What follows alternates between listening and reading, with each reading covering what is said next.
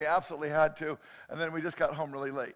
Here's what happened today, and this is interesting because on our way back we were talking about worship and so on. And during worship, Kathy actually had a vision that I want you to come up and share it, Kathy. It would take the mic and come up and share it.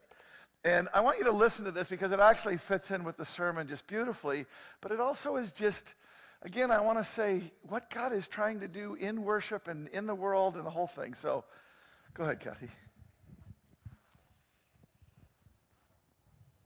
I love what Kurt just said about, you know, us wanting to be a different type of church. And that just fits beautifully with, with what God showed me. I was so moved and just blessed by that last song that we sang, the one that says, Oh, how he loves us. Oh, how he loves me. Oh, how he loves. And then I began to, to see his hand surrounding me. Let me, let me say, I don't, use, I don't get visions. I, I get, you know, pictures, um, you know, which then I can pray over and so on. But I, I don't get visions. I've only had one or two others in my life, which I realize is probably more than, than a lot of people. But still, anyway. Okay, I saw the hands. I had to make some notes so I'd remember. Jesus' hands were surrounding me.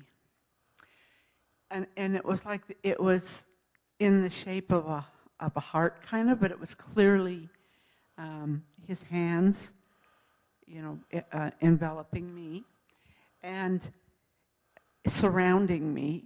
And his hand kind of became a globe.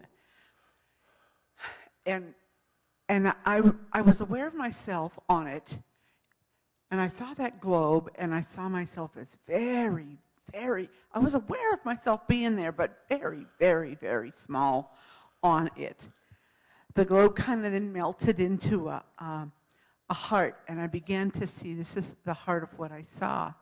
I began to see people, I began to see cities, I began to see villages, I began to see um, people in those in those places. I saw campfires, and the first thing I saw was a campfire on an, on a mountaintop in northern Thailand. And I actually saw this. That's where God had gave me my call to the mission field. I was uh, on a mountaintop in northern Thailand ministering to the Akha tribal people, and I walked away from the group and I stood on the on the kind of the brow of the the hill looking away from the village. And I saw just the hand of God gathering in all the stars. So that's what I that's the first thing I saw. But I also saw yurts and tents and um, you know bamboo huts and I saw people around them and I saw I saw some some people that were um, apparently in the desert. Uh, the wind was just whipping them, and they had their, um, you know, cloths over their face as they went through. And um, God just really clearly made me aware that this heart and this hand was covering all the little people of the world, just like I saw myself on the globe, but very small on it he's, I saw those people, and in his heart, just like I knew from as we sang that song, in his heart, they were huge, big, covering his heart, and his hand was covering them. And he was saying, Oh, how I love you. And one of the things that I saw was a big city. I, I don't know what that city was. I don't know whether it was New York or Calcutta or, or you know, whatever, London. Um, but I saw a poor family struggling to find their next, their next meal. I'm waiting for the littlest one to come back in after probably begging, I, I'm not sure, but coming back in for food. I just, I think the message that God I know the message God was giving me was get on with it. get on with it. There's a, a whole world out there. I'm so thankful, Kurt, that you love and are growing us. There are people who haven't heard the name of Jesus, who wouldn't know what wouldn't know what to do with it if they heard the name of Jesus. Wouldn't understand it at all. Matter of fact, there are people that can't even understand our concept of God. They can't, they can't, they don't get it. It's not in their worldview. Anyway, I don't want to preach, but. Uh, Actually, I don't want to. well, go ahead. I, yeah. I just, I'm going to go ahead because I just want, want I want you to do something. I want you to understand. Oh. Here, let me help you down. Uh, let me just say that th- this is, I, I wanted to open with that because here was my original opening. We're in the, the, our series on the book of Revelation. And here, I think I got it, guys. It's my fault. Okay. So we're in our series on the book of Revelation, and we've been seeing all of these incredible things. I mean, when you think about the book of Revelation, when a normal person just thinks about the book that knows anything about it, what do you think of? Really hard things, really bad things, really, really. And what we've been seeing now for uh, almost a year, or however long it's been, what we've been seeing for a long period of time now is, is man, there's just glorious stuff in here. If you just look at it plainly, if you don't get caught up in, in all of it, and you just say, what's God trying to communicate, you see these amazing, amazing things about God. But every once in a while, this is the second time in the book only, but this is the second time in the book where you just see something that, frankly, is just really hard. And I mean, it's just really hard. It's so hard that in your weekly update where you get what's the sermon about this week, I warned you about bringing somebody that might not know the Lord and to church today because I said this is just a really hard, hard passage. Now, if you did bring somebody, you might want to start looking at the weekly update next time. And, and I want to assure you, if you came with somebody, hang in there because this really is a glorious thing that we're going to see yet again today. But the bottom line is, is we're looking at a very hard place, and the hard place is, is this is the place where the people that don't know God are being judged. And it's just hard. And when I say hard, I don't mean Christians do not gloat in this time. God is communicating something which is that.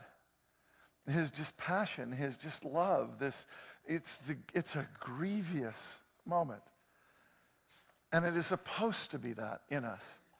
And so I, am just, you know, having that word come today, particularly after our conversation about worship and anointing and so on, it's just cool. But the bottom line is, I feel like God just covered me because He really was trying to say, I want you to get the heart of this. And that's what we're doing today. We're going to look at the heart of God in the midst of judgment. Because there's this issue, isn't there? Which is God says that He is love, and we believe that He's love, and we've come to know Him as an incredibly loving God. And yet, here's this really, really hard thing. How do you reconcile those two things? It turns out it's not hard. You just look at it and look at what he's doing, and you go, oh my gosh. It is going to blow your mind the depths to which God goes to reach people.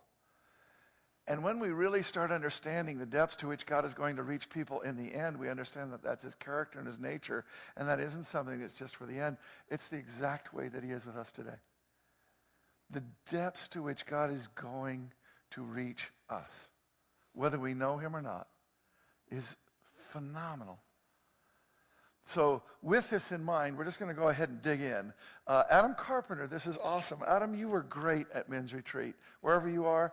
Honestly, I got to tell you, he, he brought laughter and he brought insight and he brought questions that he just it was just one of those moments, you guys, where God was just doing things. I've never seen this kind of thing happen before, and you were awesome there. So lift up. He's on our steering teams, youth, and worship. He does all kinds of stuff back in the house.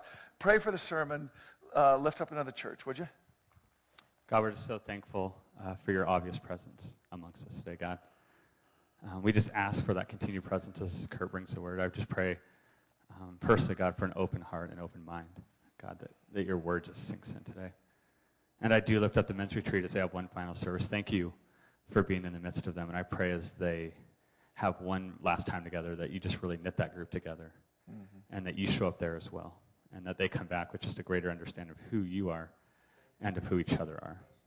Thank you so much in your name. Amen. Jesus' name. Amen. Okay. Now, just to bring us all up to speed, okay, remember that what we've been talking about, amongst other things, is, is that this chapters 6 through 11 in Revelation is a history, okay? This is, a, this is a history that doesn't matter if you're Christian or not. This is not like some secret stuff that people can't see. This is, if you were writing a history, if you're after this point in time, after the seventh trumpet, you're writing down what actually happened, this is what actually happened, and everybody on the earth sees it. Okay? So this is just uh, so many times before God has prophesied what's going to happen, and it happens just like He said. So this is that. This is God telling us what the world is going to look like from chapter 6 to chapter 11 through a certain period of time, and it is actual history that anybody can see. Okay? But then we've been noting something, and I'm not going to go into detail because we've been doing that several times. But then we did something. We said at chapters 12 and 13, what God does is, having laid out the history to Christ's return, God then pushes a pause button in the timeline, the history one that everybody can see, and He pulls the veil back and he reveals this is the spiritual realm that is behind the physical material world which we can see and write histories about. See what I'm saying? So, what's happening is in chapters 12 and 13, what God is doing is He's revealing the spiritual impulses that are behind the things we see in the world. And we've seen that in incredible ways, and it makes explainable things that we've seen. I had a guy from Germany listen to the sermon that we did about Hitler and so on, and, and he came up and he said, I'm from Germany, and you know, I have relatives that were part of all of that. And he said, I never understood what happened there. And now, with what was in chapters 12 and 13 when God was explaining what was behind it. He said, For the first time, I understand why people went so crazy. I understand why they just went lunatic. It was a spiritual influence over the things of this world. So that's what 12 and 13 is. And then when we hit 14, I made a statement last week that I'm going to have to amend slightly this week. Okay? And what I said, this is what I'm about to say is true, but you'll get it in a second. What happens is, oh, I'm sorry. I told you I was really tired. I might miss something. So let me just do something uh, very important for this sermon. Remember, the reason why God has the spiritual separated from the material, that wasn't his original intent. In the garden, he had the spiritual and the material world, the physical world, they were all one. They were completely joined. The natural beings that were Adam and Eve could see the spiritual being that is God plainly. They could see the spiritual. See that? And then what happened was, is when they made a choice to go away from God, God did something that is incredibly important for us to remember. God said, I want you to have real free will. Why? Because if we could open our eyes and see that God was there right now, would you worship him? Yeah. But why would you worship him? Because it'd be really stupid not to. Right? You'd worship him not because you loved him, but because he's there. And you know, you know, you're in a company town. You know what I mean? And it's nice to kiss up to the boss. Okay? So, you know what I mean? That's not a relationship. So, God does this thing where He separates the spiritual from the material. He separates them in a way that the spiritual's still there, but He makes it to where it's not directly perceived by our five senses to the degree that somebody who wants to choose some way other than God can. If God was there, you can't. I mean, you can still choose not to follow him, but you couldn't deny his existence. And what God does is he makes this free will so absolute that people can say, none of this is real, none of this is true, and they can just, despite all the evidence of all the billions of Christians that have said, but it's not proof. God doesn't prove himself. He just makes it clear, and then you get to make a real choice, real free will. So we have to remember this, and, and here's the thing we're taking it one step deeper than we normally do right now. I want you to understand the thing that God is doing is He's actually saying, It's better when you come into relationship with me not having seen me. Think about it this way. Again, you're in a company town. Here's the big boss. You really do love your boss, but you know, he is the boss. You know, with one flick of the wrist, with a promotion, it changes your life. So, do you love him because of him, or do you love him because of what he can do for you? If God has made himself to where he is able to be denied even in his, existence, then when people choose him, the relationship that they enter into takes on an entirely different moment. We see this with one of the disciples, Thomas, who we call Doubting Thomas. And the reason why we call him Doubting Thomas is because Jesus shows up again after dying and he's resurrected and he shows up amongst the disciples. And Doubting Thomas wasn't there. So he comes and he says, It wasn't Jesus, it was something else. You guys are all nuts. I'll never believe until I stick my finger in his hand and my hand in his side. So Jesus shows up and he says, Hey, Thomas, stick your finger in my hand and your hand in my side. And Thomas says, see, now watch the nature of the choice here, the nature of the choice that he's making. Did Thomas believe or was it proven to him? The nature of the choice is Thomas is my master, my God. He, he, saw him die. He was dead for three days. Now he's alive. He's sticking his hand. He's sticking his finger. He's sticking his hand. This is it, right? But now watch what Jesus says. This is this principle that we're going after today. Jesus said, So you believe because you've seen with your own eyes. See, physical senses, you believe that way. Even better blessings are in store for those who believe without seeing.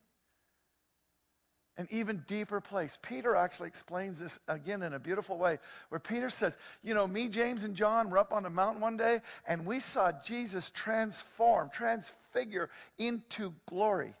We saw him shining. That's not something you see every day, right? You know what I mean? We weren't doing drugs or anything. You know, he just started shining. It was so bright we could hardly look at it. We saw him in spiritual. They saw, you know, the spiritual which was locked off to them. Now they could see it. That's who Jesus really is. He said, We saw Jesus with our eyes, with our perception. And I'm telling you, we have something more sure than having seen him with our physical eyes. And that's the relationship that we're ongoing, that we're going with him now through faith, through continual choice. And as we choose him and he shows up, and as we choose him, and then he shows up, and as we choose him, and then he shows up, and then as we choose him, and he shows up. We were talking about anointing in this worship conversation I keep referring to. And, and we were talking about how do you know when it's just a really good musician or it really is God's presence? And there were all kinds of different ways of doing it. But one of the things that we got to was is, is we said, look, one of the things, the way that God has made it is, is when we ask and then he shows up, we know that what's happening is a result of the ask. If he just showed up, we wouldn't know and we would assume potentially other things.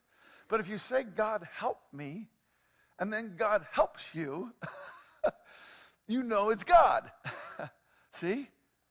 And so this is the nature of what we're talking about here. This thing, this, this dimension, this element of the spiritual breaking into the natural and the natural being able to access the spiritual and so on.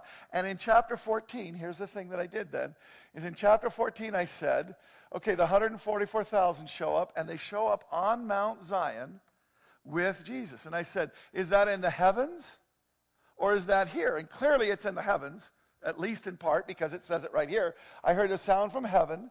So he's talking about heaven.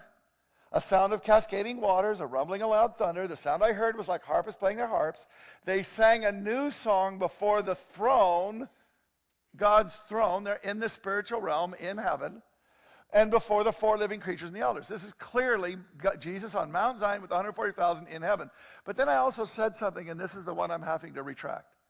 I also said, I, want, I made the argument that this is, and I said potential, I didn't say it was absolutely certain, but I said, I, I believed, and did until today, that, that that was also Mount Zion here because the spiritual, think about it this way. Since the garden until the end, there's a separation between spiritual and material, phys- spiritual and physical, right?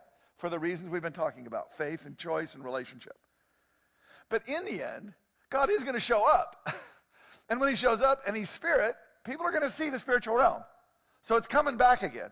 So the, the question is, when's it come back? And I made the comment that I thought it came back here when Jesus was here with 144,000, and this was something the world could see. And I want to say, I don't think that's right because I think it happens five verses later. So it's in the same time frame. But I just want to show you here why I'm saying that and why this is really important. So if this is the 144,000 here, and this is chapter 14, this is the first five verses where the 144,000 are, then you see this little arrow tip right here, just this part? If we were to take that just little arrow part and we were to blow it up, make it bigger, right? So that we can get some detail inside of it, which is what we're getting for the next five chapters, 14 through 19. We're getting detail of what's happening at the very end. Now, do understand something. This is not a period of time that is taking years. It's not even taking months. We don't know exactly how long it takes, but this is probably a matter of days in which all of this takes place. It is Christ's return, and then it's over. But there is some detail in here that's really, really key. We got the 144,000 with Jesus in heaven here, and then we're going to look at today first angel, second angel, third angel. And then, it, and I'm even putting a question mark here because you're going to see it, it's, it's such a compressed time frame that it's, it's all sort of happening at once. But there is a bit of chronology in here that's important. So what I'm saying is, is here's the time when Jesus shows up somewhere about, we know for sure that he's here by the time the final battle happens, right? Because he comes in the white horse as we see in chapter 19. Okay, now, I know that this is a little technical, okay? But it's important, and here's why it's important. When is the first time that the world sees that there is actually a spiritual dimension? Do you understand? Christians throughout ages have seen visions, have seen God, have seen angels, you know, seen things. I mean, it's not like the, the spiritual hasn't cracked through and poked its head in every once in a while, right? But when is the first time that the whole world is going to see the spiritual realm? You could say this well, remember when, when that unholy trinity, chapters 12 and 13, when we've got Satan who stands on the land and on the sea, and then there's a beast that comes up out of the sea and a beast that comes out of the land, and we understand something about it. The Antichrist and the false prophet, these two beasts, these are human beings. These are not spiritual beings. These are human beings. They're spiritual, because all, being, all human beings are, but they're physical, in this realm, human beings. But now let me ask you something. Could people in the world see Satan at that point in time? Now, this is a bit speculation, but think about it. Right now, today, what am I doing right here? I'm standing in front of you talking about a God whom you cannot see. Remember what we said is going to happen in the end? God is going to let Satan mimic every aspect of what happens in Christianity and God, miracles included, fantastic miracles, such as to get the whole world to be deceived and believe in the beast. But think about it this way I don't think that people are actually seeing Satan at that point in time. I think they're seeing two creatures. Miracles are happening, and they're pointing to a creature that, a beast that people can't see, the devil. And they're saying, worship him. Now, they're not calling him the devil because people wouldn't worship the devil, you think, I hope, anyway, whatever. But you get the drift, see? I think, once again, what's happened is they don't see Satan. They just see miracles and they know that it's greater than what people can do. And these people are saying it's this and worship this. And so people are worshiping that, which happens to be a mimic, an imitation, a deception made to look like Christ. But it isn't Christ. And if you know Christ, you should know better. But if you don't know Christ, you don't know better and you get sucked into the deception. But the point is, at that point in time, we don't have a spiritual being being perceived by the whole world. And that's why I needed to change when people see Christ on Mount Zion. Because I don't think you see Jesus until he returns again on the white horse, chapter 19. You know the first being that I think the world sees, where the whole world sees it? This first angel. I saw another angel flying through the sky. Greek wording in here, make it very clear. This is the natural, four dimensional height, width, depth sky. And there's an angel flying through the sky in a way, proclaiming the good news, which we'll get to, to every nation, tribe, language, and people. Now, just, just put yourself in this moment, okay? You're thinking that there is no spiritual realm, and all of a sudden, there's an angel flying overhead shouting something at you. Oops. right? Now, wouldn't you think that at that moment in time that people would go, oops? Wow, you know, that, that guy that was keep telling me about Christ and Christianity and all that kind of stuff, wow, that must be true because look, there's an angel. He's flying through the sky. He's not in a jet. Can I say something? I, I, I love this guy, and so I just want to say it as a joke. Franklin Graham, I heard him talking, and he was talking about uh, Christ's return and how it could happen to where it was everybody could see it at once. He says, maybe that's like a Twitter thing. you know, everybody sees like a video feed of Jesus returning on their phones. You know what I mean? And I just went, oh my gosh, you know what I mean? I, like I really love Franklin, but that was one of those moments where I kind of wished Ruth Ann was actually the one, you know, if we would just let women do that, you know, because she really carries the word of God, and so does he deeply. And I love the man, and Samaritan's Purse is an amazing ministry. But boy, I tell you, listen to Ruth Graham one sometime. That girl will just knock your socks off. You know, I mean, there's an anointing on her that seems to be very similar to dad. And again, I don't want to get into too much depth on this, but bottom line, bottom line is, when this happens, everybody in the world sees that there is a spiritual dimension, and you would think that people would say, "Oh," and believe. Now, look, you know, are they believing for the right reasons? No, but you know, everybody worships the big boss, right? Actually, it turns out they don't. That's what's really phenomenal about what's starting to happen right now. Understand, when you read this, and we're going to look at it, there's a spiritual being that's going to show up, and it's not going to change hardly anybody's mind. Choice.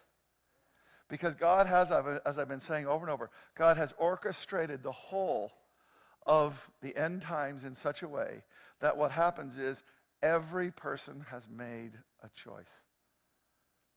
I'm going to worship God, or I'm going to worship the false prophet and the Antichrist and the beast that's behind them. Everybody's made a choice. There, there aren't people anymore who are sitting around going, There is no spiritual dimension. I just don't believe in that. God has orchestrated in such a way that that's not what people think anymore. People have made a choice. So when a spiritual being shows up, it's not the big surprise that, we would, that it would be if he showed up today. There's been an orchestration that's happened. Now, watch this, okay? What is this angel saying? Flying through the sky here. Fear God, he shouted. I love that. He shouted, Fear God! Give glory to him. You've been worshiping another.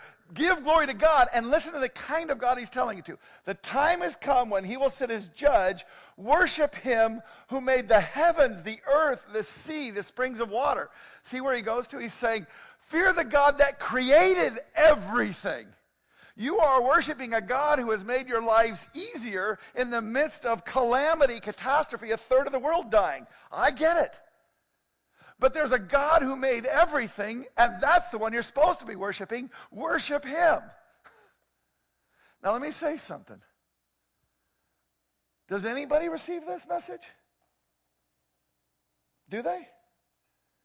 It doesn't say. But can we say, yeah, maybe somebody?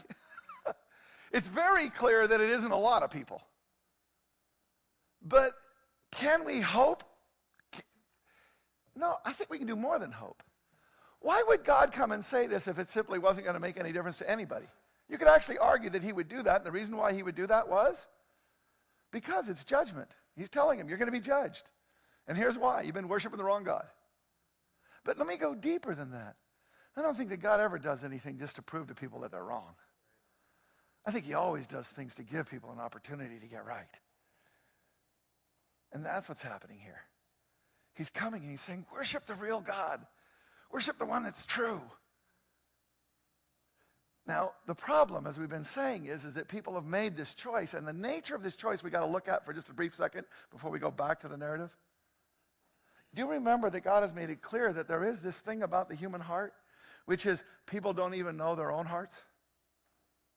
Meaning this there are people who, no matter what happens, will never come to God. If God showed up and talked to them right to their face, said, I'm He, worship me, their heart is such that they would never choose to accept Him, to love Him, to worship Him.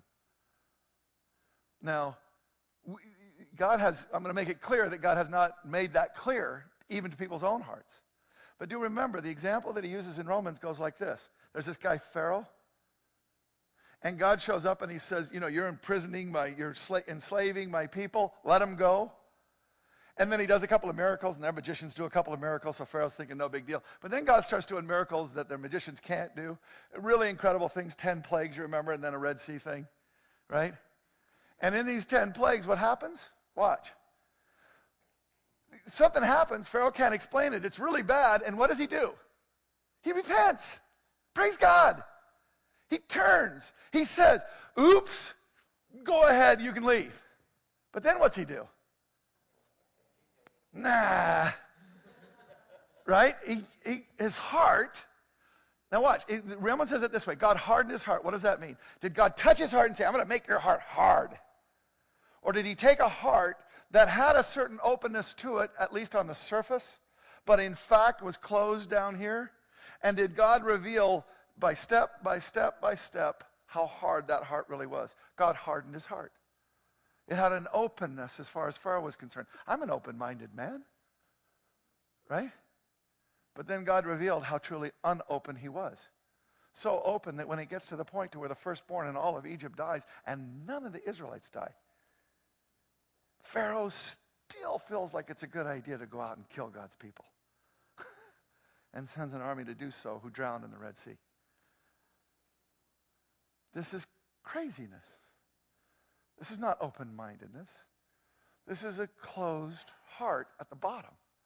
And in fact, this is exactly the point that Paul makes when he says, in the same way, even though God has the right to show his anger and his power, meaning even though he knows the nature of the heart in a person, which one it really is, he's very patient with those on whom his anger falls who are destined for destruction. In other words, he doesn't reveal that soon. Why doesn't he reveal that soon? You know why? Because if every person who truly had one of these hearts that at the bottom of it would never come to God, and not just would never come to God, but remember what we've been seeing over and over throughout history, and believe me, this has happened over and over throughout history. People who have this kind of a heart, when that heart gets revealed in fullness, what do they do? They start killing God's people. we saw it with Hitler, and then we saw it back in history with Rome, and we saw it back and back and back and back. See what I mean? People that People, when their heart is fully revealed in what it is, that are not going to follow God, hate God and hate everybody that's with him, and they kill him. So, if God revealed everybody's heart right now, there wouldn't be a world left because everybody be killing each other. See what I mean? The people that hate God would be killing the Christians, they'd be dying, and that'd be it. That is, in fact, now what's going to happen in the end. This is what martyrdom is all about. It starts in chapter 6 with the martyrdom of Christians, and then it becomes the Jewish story. And then in the Jewish story, the ones that come to Christ when they see and so on, and they come to Christ, and then they're going to be killed by the Antichrist, and you see what's happening. And so the point that I'm making goes like this He says it this way this lawlessness, this, this thing that will not receive God, this lawlessness is already at work secretly, it's hidden, it's there but you just don't see it. And it will remain secret until the one who's holding it back steps out of the way. In other words, God is intentionally keeping everybody's heart at a more superficial level than the depths to which it could actually go to. And he's keeping it up there so that people can like have a life, make choices, live. This is what he's doing. Now there will come a time when then the man of lawlessness will be revealed. And the Lord Jesus will kill him with the breath of his mouth and destroy him by the splendor of his coming. And everybody would say, that's Satan, and this is, you know, and we'll get into that in more detail later or in another sermon. But the bottom line is, we'll all say, it's all right for God to do that, right? I mean, Satan is against God, and God, you know, he's been being a pain in his side forever, and God's given him every chance to repent, and he hasn't. And so it's all right at some point in time for God to judge, right? It's all right at some point in time for God to judge Satan. But that's not actually what we're talking about today. What we're talking about is where it got to that now God is judging the people that you love that don't know Him. Now that's hard. And it better be hard. Because here's what God does. The first thing He does is, is that He sends this angel saying, Fear God and give glory to Him. He's giving him a chance. Understand, remember, he set up the rule about free will, separation of spiritual and material, and now he's violating it. At the very last moment, in the very last hours, God is still coming to people and saying, Switch. Switch. My favorite professor, second favorite professor in seminary, John Rea.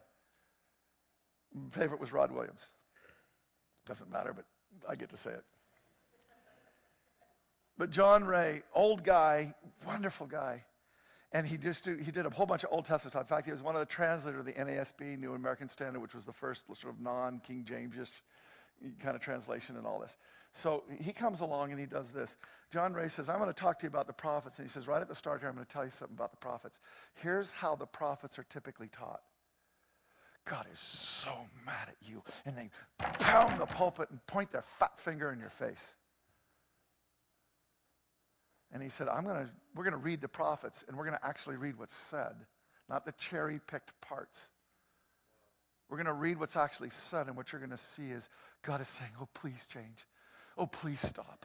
Don't you know what's going to happen? Oh, please. What can I do next? What, how can I do this? I'm going to have this happen, and you're going to see that it happens. And when it happens, is that going to change you? Because I'll do that, and I'll do it at great cost to myself and my people. I will do this incredible thing. Please change. Please don't go down this road. Do you know where you're going? Please don't go down this road. And he said, What you're going to find in the prophets is a God who is weeping for the whole world, just like Kathy said in her word. And this is God doing exactly that. The first angel he says says, "Worship the real God." The second angel that he sends, he goes through the sky shouting, Babylon has fallen, that great city Babylon. She made all the nations of the world drink from the wine of her passionate immorality. We will see this in more detail in a further chapter as it comes back to look at this. But the bottom line, let me tell you right now, here's what Babylon represents wealth, prosperity, the world. Babylon is the reason why people have nice cars and homes and clothes and all of this kind of stuff. It's the world system, materialism. God does not care about people being prosperous. He does care about people loving money and leaving Him. And so what happens is Babylon is this system which has been perverting people from God in prosperity. And now what's happened is, and we're going to see it in the coming weeks, what's happened is, is that the world system has gone down.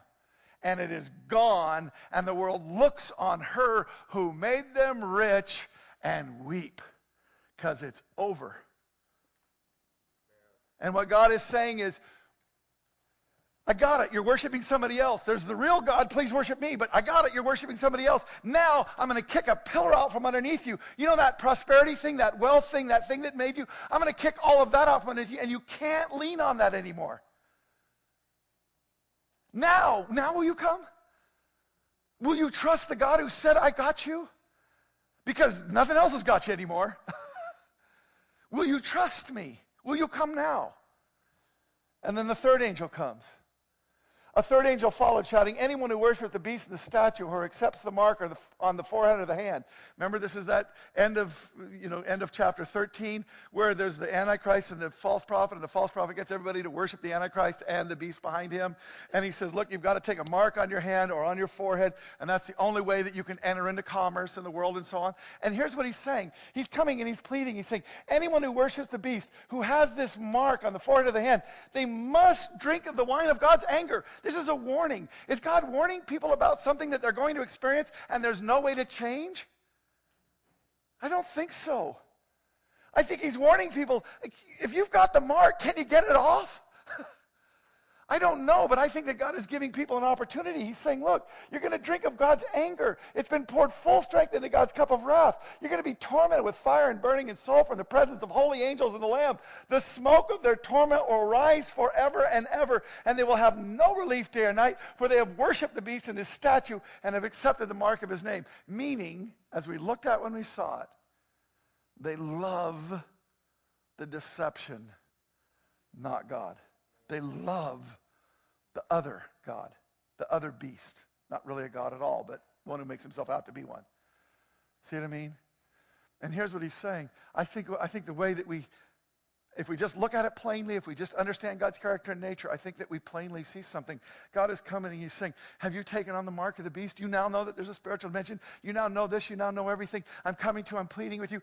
Let me ask it this way Is there anybody in the world who is going to be seeing these angels and say, Oh my God, I took the mark on.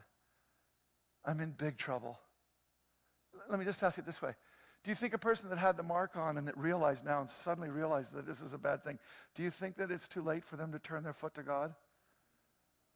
I don't. I think it's right up to the last nanosecond. If somebody were to go, oh my God, I got deceived and I just didn't get it. Oh God. And I think if they turn to God, I think God says, here, come here. and there's a reason why I say that, which I'm not going to be able to get to right now. because I want to take it one more step deeper. This is God pleading with all of mankind. But now watch what he does. Remember, I keep telling you, revelation is comfort food. What's that mean? It means if you're destined to be persecuted and martyred,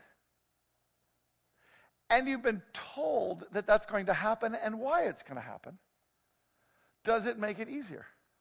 Does it comfort you? It does. If you're being persecuted and martyred and you don't really know what this is all about, you know, you were a prosperity doctrine guy and you thought it was all going to work out good and you were going to have a nice car, a nice house in heaven too and all of a sudden you're getting persecuted and martyred and all this kind of stuff, and you don't know why, and you've never been told that it's going to happen to you, how are you? I don't know if I can trust God anymore, right? But what if God came to you and said, This is going to happen? And I'm telling you it's going to happen because I want to comfort you. Which is exactly what God does right here again. This means that God's holy people must endure persecution patient, patiently, obeying his commands, maintaining their faith in Jesus, like the 144,000 do. And I've heard a, and I've heard a voice from heaven saying, Write this down. This is the blessing of people that go through a really hard time. God is bigger than the worst that you can go through. God is bigger than being torn from limb to limb like some of the disciples were. Write this down. Blessed are those who die in the Lord from now on. Yes, says the Spirit, they're blessed indeed. They will rest from their hard work. Their good deeds will follow them. This is not an argument that our good deeds is what gets us into heaven if you're a good person, all that. What this is saying is, is you've undergone this incredibly hard thing of being persecuted. And you made it. And I've got you. But that is still a weird way to say it, isn't it? Resting from their hard work. What was the work that they were doing? Was it passing out tracts on the sidewalk, you know, before they got flayed? No. Think about this for a second. I hope this blows your mind. You remember I said that God was trying to get to people until the very last second? Guess who he uses to help him accomplish that? You and me. Guess how he uses us? He allows you to be killed. That doesn't, uh, can I say right now, what a stupid religion. if you're coming up, if you're trying to make up a man made religion, you do not put this in your religion. Here's what it is come and worship me because I'm going to kill you. Who would ever do that? The problem that we've got is this is true and it is beautiful. Jesus Christ died so that you and I might live. Do you think that there was a guard in Auschwitz who was carrying out the gassing of Jews who at some point just said, What the hell am I doing? This is crazy. This is nuts. I'm out and just started to walk away. Somebody in here probably knows that there's stories of people doing that because I can guarantee you there's some. It unfortunately wasn't most because the deception was so full that people could do crazy things and think it was reasonable. But I'm telling you, not everybody. Now, watch. If God is allowing tens of millions of Christians to die, and the first thing they're doing is not recanting their faith so as to keep their life. I'm going to shoot you unless you renounce Christ. I love my Lord and Savior. Bang. What does that do to the soul of the person that sees that over and over? What does that do to the world when they see Christians gladly dying? Gladly might be the wrong word. But not walking away from it. Do you see what's happening here? I want you to let me go just one more step with me here. God is allowing you to be killed because it might save somebody. Not just because they see that you're willing to keep it and all this kind of stuff. God is saying this. The people come to him, the Christians come to him after they've been raptured, and they shout to the Lord and they say, Oh, sovereign Lord, holy and true. They've been, a whole bunch of Christians have been martyred, and then they, the rest got raptured and so on. How long before you judge the people who belong to this world and avenge our blood for what they have done to us? Do you see that? How long? When are you going to show up? When are you going to do the right thing? Here's what God says A white robe was given to each of them, saying, I know that you just went through something really tough. They were told to rest a little while longer until the full number of their brothers and sisters, their fellow servants of Jesus who were to be martyred, had joined them. Now, I'm making a subtle point here. Right here, what he's saying is, I will not end it until the last person has come to the fullness. But let me take it one more step with you. Now, watch. I'm not going to end it until that last guy who was killing you and finally got it and turned. I'm not going to end it until that one person turns. Abraham comes to Job, or comes to God and says, Don't destroy Sodom and Gomorrah. You know, if you find 50 people in there, will you? Yeah, no, I won't destroy it if there's 50. What about 40? What about 30? What about 20? What about 10? Could he gone down? Could he have gone down to one? He stopped at 10, and there weren't 10. But could he have gone down to one? Yeah. And God is saying, I'm not willing, even though it costs you your life, even though it's painful the way in which it costs you your life. Let me ask it this way Is there anybody in here who would not die for someone that you love if it brought him to Christ?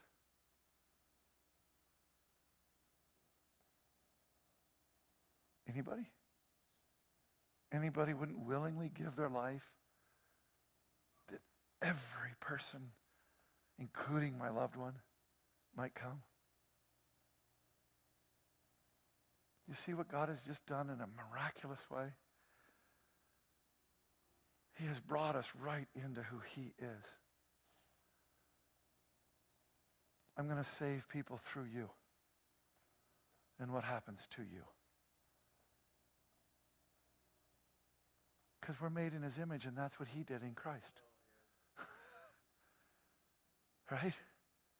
I died for all of you because I love you. wow, huh? We're in a really hard place. We're going to read the really hard place right now. But can I just say something? Wow. God's love is incredible. But at some point in time, having done everything he possibly could in every way that he possibly could, in ways even that are costing his own beloved children their lives, at some point in time, it's done. You're not ever going to come. That's it. And so what happens is, I saw a white cloud seated on the cloud with someone like the Son of Man, Jesus. He had a gold crown on his head and a sharp sickle in his hand. Another angel came from the temple and shouted to the one sitting on the cloud, This is it. Swing the sickle, the time of the harvest has come. The crop on earth is ripe. So the one sitting on the cloud swung his sickle over the earth. The whole earth was harvested. Who is being harvested here? Christians, the ones that are the Son of Man's. And then after that, another angel came from the temple in heaven and had a sharp sickle. And another angel who had power to destroy with fire came from the altar. And he shouted to the angel with a sharp sickle Swing your sickle now to gather the clusters of grapes from the vines of the earth, for they are ripe for judgment. So the angel swung his sickle over the earth and loaded the grapes into the great of God's wrath and the grapes were trampled in the winepress outside the city, and blood flowed from the winepress into a stream about 180 miles long, as high as the horse's bridle.